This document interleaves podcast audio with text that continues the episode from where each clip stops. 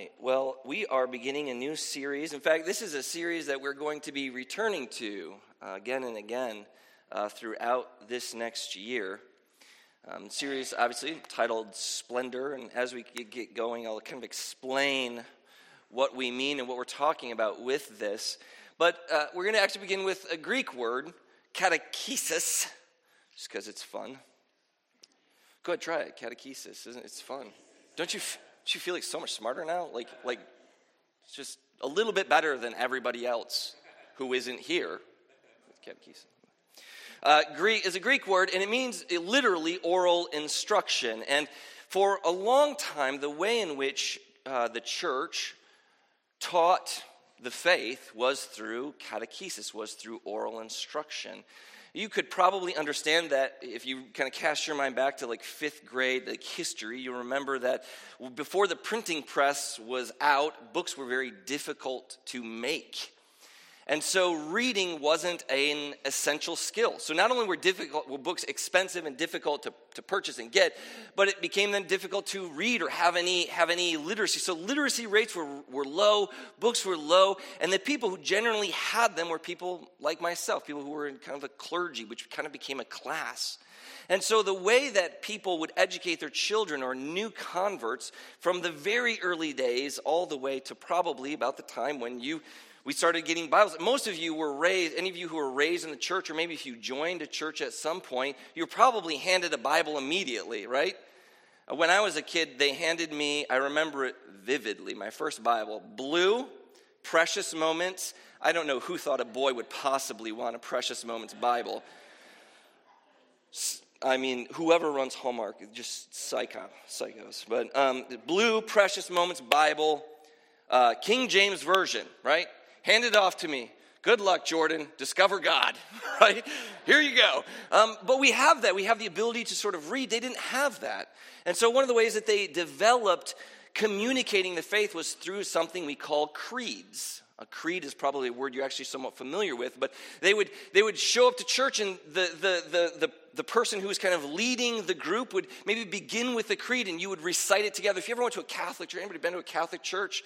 And you're like, why are we sitting down and standing up, sitting down and standing up and saying the same things over and over and over again every Sunday, every Sunday, and every Sunday? Well, it's because it's remembering the medieval times when not everybody had books.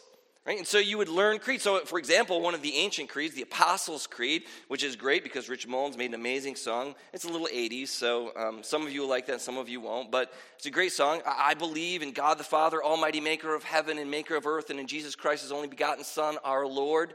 Right? Born of the Holy Spirit, and it just keeps on going. I won't bore you with all of it. But the, the, the, point is that what they're doing is they're reciting every week, I believe in God the Father, one God, right? Almighty maker of heaven, the creator, and in Jesus Christ is only. So you are reciting sort of the tenets of your faith because you don't have a New Testament to keep in your back pocket when you go home. In fact, most of the time, the New Testament wasn't even compiled or they didn't have complete New Testaments yet when this began. Another way that they would do catechism or catechesis is through, and this became very popular during the Protestant Reformation in the 1500s, became very popular to do a question and answer. So the teacher would ask a question, and the class, you, let's say, would give the answer back. So, this is another way in which you could learn without having the necessity of having a book or needing to read. That all makes sense? So this is just kind of this is just interesting parts of, of who we are and why things are and where our church comes from. And you might know that our church doesn't do a lot of creeds. We don't do a lot of uh, catechesis in the traditional sense because we have Bibles, and so we can just rely on Scripture in a way that they couldn't rely on Scripture. But there is one little bit of, of, the, of a catechism, particularly, that stuck with me and has stuck with me for many, many years. And I know I've brought it up before, but we're going to spend a little bit of time with it because the scriptures declare it and it kind of leads us into this idea of splendor. But the question begins like this What is the chief end of man? So, if you grew up Presbyterian, maybe you've even heard this because it comes from the Westminster Confession of Faith the Westminster Catechism. But this is the first question. It's a very good question, I think. What is the chief end of man? If that sounds a little 1600s, it's because it is. So we might say something like, What is the meaning of life? What's this all about? Why am I here? Where is it all going? What's it all for? Like those questions, that's what's sitting behind this question. So it's a very good question, a very deep question, a very important question. And the question has a very particular and, of course, very Christian answer. And the answer is this man's chief end is to glorify God and to enjoy Him forever. Have any of you heard this before? Any of you? Let me see a hand. I want to see hands. Oh, a lot of you. Wonderful. Hopefully, I haven't preached this sermon before. I sometimes forget. It's the truth. Okay, now, as we move into the new year, um, we are thinking about the splendor and the glory of God. And I, I've been thinking a lot about this, and I want us to sort of return to it again and again because I truly believe this really hits the nail on the head. And we're going to look at uh, Isaiah 43 today, and that's going to dig into it a little bit more and kind of uh, show us a little bit more of, of what God is up to in this. But the splendor is true, that God's glory is beautiful. And as we reflect upon it, as we make our end to reflect upon His glory, to, to declare His glory, and to enjoy His presence, we will, in fact, become more joyful people. And joyful people are contagious. You ever been around somebody whose joy is contagious? How many of you have a friend that's just like the joyful, contagious one, right? How many of you are married to the joyful, contagious one? And you're the miserable one, and you're. I'm describing my marriage now. It's just gonna. Um, but joy is contagious, isn't it? And you want to be around that person. And when we lean into the fact that God is good and all that He's made is good and all that He wants to give us is goodness and that He wants to pour that into our lives as He develops and grows us, as we think about this and as we reflect it, we become contagious. And contagious is kind of what we're called to be, isn't it? To go into all the world, make disciples. You'll make more disciples if you're not miserable. Promise. If you're more joyful, more people want to be around you. Promise. So let's lean into the splendor and goodness and glory of God this year and reflect it. Because by reflecting that goodness, not only do we lean into the goodness of God, experience His presence, but we also are able to be the missional people that God has called us to be, so that more people might be caught up to reflect His glory and experience His presence. So let's dive in to Isaiah 43. If you didn't grab, didn't bring a Bible, I'm using the one just like in the pews there. It's on page 603. This is a prophecy, a, a series of prophecies that, uh, that begin, and it begins with a, a bunch of truths that we're very familiar with, things that we already sort of started. Even the Apostles' Creed already reflected that. Uh, verse 1 begins to talk about how God is the creator. He's created the whole world, and He hasn't just created the whole world and the whole universe, but He's also chosen His people and called His people and, and empowered His people. And He's talking about all of the things that He's up to now let's move into verse 5. So, Isaiah 43, verse 5, and I'll even give it to you because some of you find that easier. Fear not, for I am with you. I will bring your offspring from the east and from the west. I will gather you. I will say to the north, Give up and to the south, do not withhold. Bring my sons and daughters from afar, our sons from afar, and my daughters from the ends of the earth. Everyone who is called by my name, who I created for my glory, whom I formed and made. So, this is a very important uh, text. It's leading into the rest of Isaiah. This is sometimes called Second Isaiah. But as it moves into this, it's moving into what we call the servant songs. And the servant songs are important because they give us really the most detail about what God is going to do through his Messiah, through his Christ, through Jesus himself. But you'll remember with me just for a second that this is reflecting the punishment that is about to befall Israel, what is about to happen. You'll remember that Nebuchadnezzar came in around 587 and he destroyed Jerusalem and all of Israel and this sort of wasteland that is left of God's people. And then they Nebuchadnezzar takes the cream of the crop, the best of the best, and he pulls them out into Babylon. And this is the period we call the exile. This is a period of great sadness and brutality. The temple is destroyed. The people themselves cannot even obey Scripture anymore because they have been scattered, and because, as I said, the temple has been destroyed, the priesthood has been eliminated. All this stuff has happened. And so they are they're spinning a little bit, even as we think about these texts. They're struggling. And God is saying in this text, that he is bringing a point when he is going to call from these cardinal directions, from the east and from the west, from the north and from the south, and he's going to bring all of these scattered people back to himself. He's going to redeem the thing that is broken. And we sort of hear in this something that maybe is, speaks a universal truth to all of our stories because aren't we broken and in need of redemption? Isn't the church the thing that God is calling everyone together in so that he can heal and bind and but notice the quality of the people that are coming out. As he's talking about all of these folks who are being brought from all of these places, he's bringing them together. What does he say specifically about them? What do we learn about them? We bring out the people who are blind, yet have eyes, who are deaf, and yet have ears. This is the people that are being brought out. That's an interesting, that's an interesting thing to say. You might remember Jesus saying something kind of like this He who has ears to hear, anybody? Let him hear, right? Uh, I, I always took that to mean something like my dad would say when I wasn't listening, you know, get, your wax, get the wax out of your ears. Listen up, you know, what's wrong with you, that kind of thing. Uh, but that's, in fact, as I was doing some different research for something totally unrelated, I stumbled across this that in Isaiah, blindness and dumbness have to do with idols, have to do with idolatry. It's not just you're not listening to what God is commanding you to do. It is that you have given yourself to stone or wood or metal objects that cannot see or hear or speak.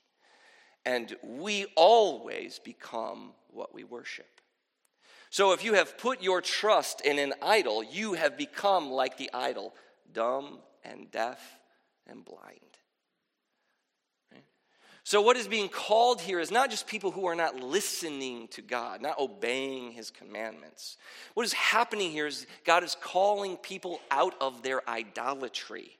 And as they draw near to him, recognizing him as the only Lord, as the only Savior. In fact, if you've got the kind of Bible that I've got here that we haven't, if you just flip the page, because we will do that eventually anyway, you'll come to chapter 44. And you'll notice that there are some headings just to kind of help you you know, figure out the subsections that are going on. And they give us some subheadings. Besides me, there is no God and the folly of idolatry, like moving right out of this passage, what are we talking about? We're talking about people who are giving themselves to idols. In fact, verse 9 of that chapter says this All who make idols are nothing, and the things they treasure are worthless. Those who would speak up for them are what? Blind and ignorant to their own shame. They have pursued creation and not the creator who is to be forever praised. And what has happened is it has cut them off from the very source of life itself, from the very source of goodness itself, and has blinded them to truth, has deafened them to truth, and has kept them now silent and unable to even speak the glories of the God who made them. This is why Paul gives such fierce reflection in Romans chapter 1 on the, on the high price of idolatry. These things don't strike us as particularly dastardly because if you went to probably Target this year, this year at some point, you probably saw a Buddha, right? Or some sort of Hindu god. Like for us, they're just decorations. Um, when in, Israel, in Israel's day, they were to be smashed and destroyed. And so it's hard for us to wrap our minds around idolatry because so many, so few of us even have ever seen an idol. And anytime we've seen an idol, it's been in a museum and you've marveled at it, right? It didn't even cross your mind, I should break this thing. It's a false God. We, we don't even think that way anymore.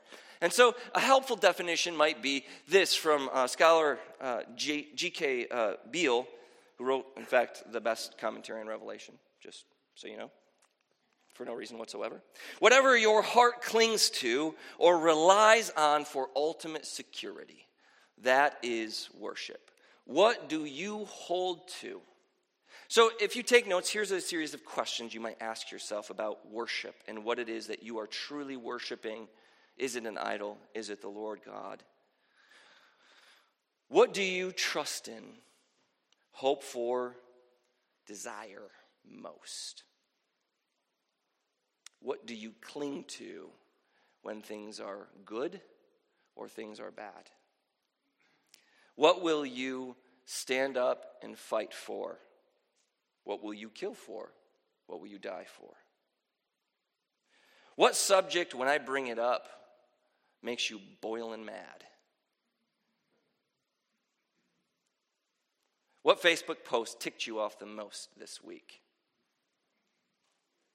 What brings a tear to your eye and makes you feel sentimental and warm and comfortable? What makes you want to sing at the top of your lungs?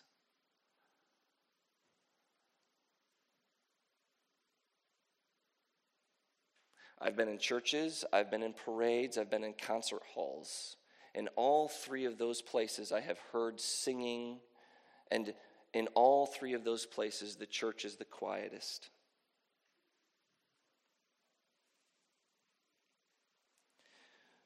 These are indicators of what we truly love. And you are what you love, just like you will become what you worship. The scriptures declare this in so many different ways, as does common wisdom. Proverbs, for instance, reminds us above all else to guard our hearts because everything flows from it. Right? Worship is built there. The, the old timers back in the 1600s called it the great affection. And is your affection, in fact, Jonathan Edwards wrote the most complicated and tedious book I recommend. No one ever reads it, ever, but I have a copy if you want it. Uh, it was a slog, man. It was horrible. But the whole book, like 800,000 pages of this, is your love for God true and pure? All love, this love is not pure, this love is not, all of this. Your love flows from your heart. This is scripture, but there's common wisdom too, right? This is not something, if you're here today and you're like, well, I'm not sure I totally believe in scripture, I may have some doubts about your Bible and about your Jesus, then use some common, right? What, what does this say? Sometimes the small things take up the most room in your heart, right? We all can agree with Winnie the Pooh. Proverbs doesn't work for you, maybe, maybe Pooh does. But either way, the subject is true. Most of the time, we actually don't know what our idols are. We don't know what it is that we worship. We're, we're actually blind to it, right? Imagine these people over here who have been, who in this text have, have built an idols and, and they become what they worship, so they are now blind and dumb and deaf. They can't see, they can't hear, they can't speak. What happens to them? They think it's maybe a small thing, one of many things, but this thing has so affected them, it's blinded them. Our idols may be very small in our minds but they may be everything in our lives, which is why self reflection is so critical. In light of God's warning to these people, his description of them, and as we see the effects of worshiping something other than God, scripture goes on here in Isaiah 43, continuing on verses 18 through 21 remember then that the former things not the former things nor consider the things of old. Behold i am doing a new thing. Now it springs forth. Do you not perceive it. I will make a way in the wilderness. And here imagine the, the, the, the wilderness the desert right? The, the, the dead sea area like this wilderness that is arid. In the wilderness and rivers in the desert. The wild beasts will honor me, the jackals and the ostriches, for I give water in the wilderness, rivers in the desert, to give drink to my chosen people, the people whom I formed for myself, that they might declare my praise. Doesn't that sound like the chief end of man right there? Sometimes we're, we're, our, our society has moved in kind of this grand pendulum swing. There was a time where everything older was better, we've kind of swung to where everything newer is better. And we, the church, must be wiser than this and recognize that it's somewhere here, that God is indeed doing a new thing, but not an inconsistent thing. Do you understand?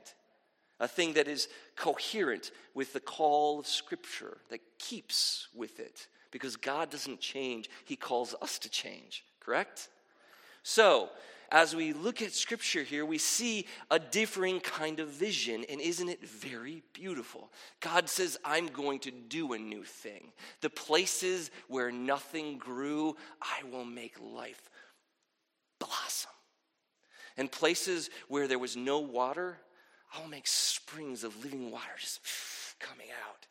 And what's gonna, what's gonna be my praises? You see it there? The ostrich, because what a ridiculous thing an ostrich is.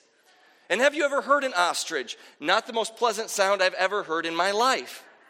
Why, oh, why would God choose an ostrich? I know this seems like simple. We just tend to, we just be like, oh, ostrich, moving on. But I, pay attention to your scripture. Go slow because there are lovely things that are present here. And the jackal, how many of you, uh, you know, this reveals my age anyway, but, you know, the, they roll the cart in with that big, that big TV on it and they slap in and National Geographic documentary. You know, Brian, I see that smile. Praise the Lord, right? It's watch TV day in school and you see the jackals, and they are horrible beasts, right? Just tearing and howling, and they're just, they're not pretty, they're bizarre.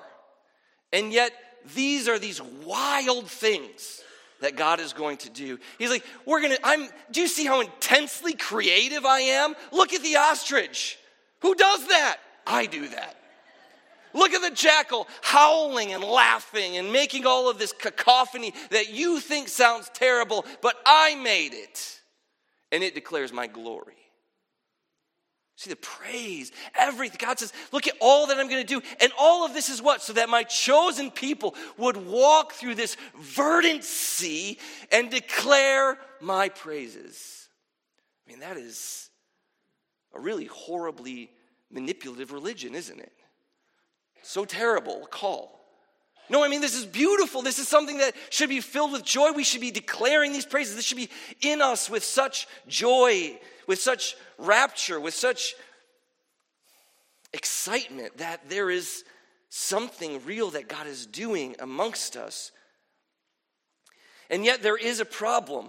And we have this in the next verse. Verse 22 Yet you did not call upon me, O Jacob, but you have wearied me, O Israel. And as you read those texts, you see exactly how they have neglected him. They have not worshiped him. But what have they done instead? They have mounded on top of their sin more sin. And this is what happens as we draw farther away from God, we become more blind and more deaf and more dumb and more incapable of seeing and hearing and knowing the truth, which is why it is so critical that we remain rooted in Jesus, which is why he said, If you remain in me, you can bear much fruit, but apart from me, you're dead weight and we'll clip you. It's an important word to the church to remember our calling the beauty of it, the power of it, the privilege of it, the duty of it, the grace of it, the excitement of it, all of this to call forth that we might be the agents who were made to be His praise. They have not called upon God, they have wearied Him. We are given these stories that we might see the errors of our forefathers and not make them. How many of you with your children or grandchildren or nieces or nephew or just some random kid said, Listen, kid, don't do the stupid things I did. Thank God for your scriptures because here's a wonderful opportunity for us not to make the same mistake twice. Here's an opportunity for us to see the calling to which we are called, that we are agents of worship. You might remember that in the ancient world, the neighbors of the Israelites who wrote these visions down. They thought the gods made humans to be slaves, to grow crops, to put those crops upon the altars of, you know, the gods, so that the gods could come down and feast. You might remember Zeus, who spent more of his time bedding women that were not his wife than managing the heavenlies. The people around Israel were declaring all kinds of all kinds of gods, all kinds of paths And yet, this one says, No, look, you have been formed to walk through this world that is going to spring forth with life and bizarre creatures so that you can see the creativity of God. Because you were made in God's image, right? And if you're made in God's image and we see God infinitely creative, infinitely loving, constantly pouring out his goodness and joy and life, isn't that what we're called to be then, too, as his image bearers? Everything, always, everywhere, for his glory and for his name. Which is why I think the greatest sin of humanity is that we do not give God enough worship. It isn't that we haven't told enough people what they've done wrong. and it isn't that we've done so much that's wrong, is that we have lost sight of our existence because we were made for so much more than what we are being sold. And the scriptures declare this vision of a world that is broken. And when you watch the news, no matter who you are or what you believe, that's true. The scriptures, the faith that we have in Jesus Christ is the only one that promises a world where justice reigns and righteousness rules and mercy triumphs over judgment.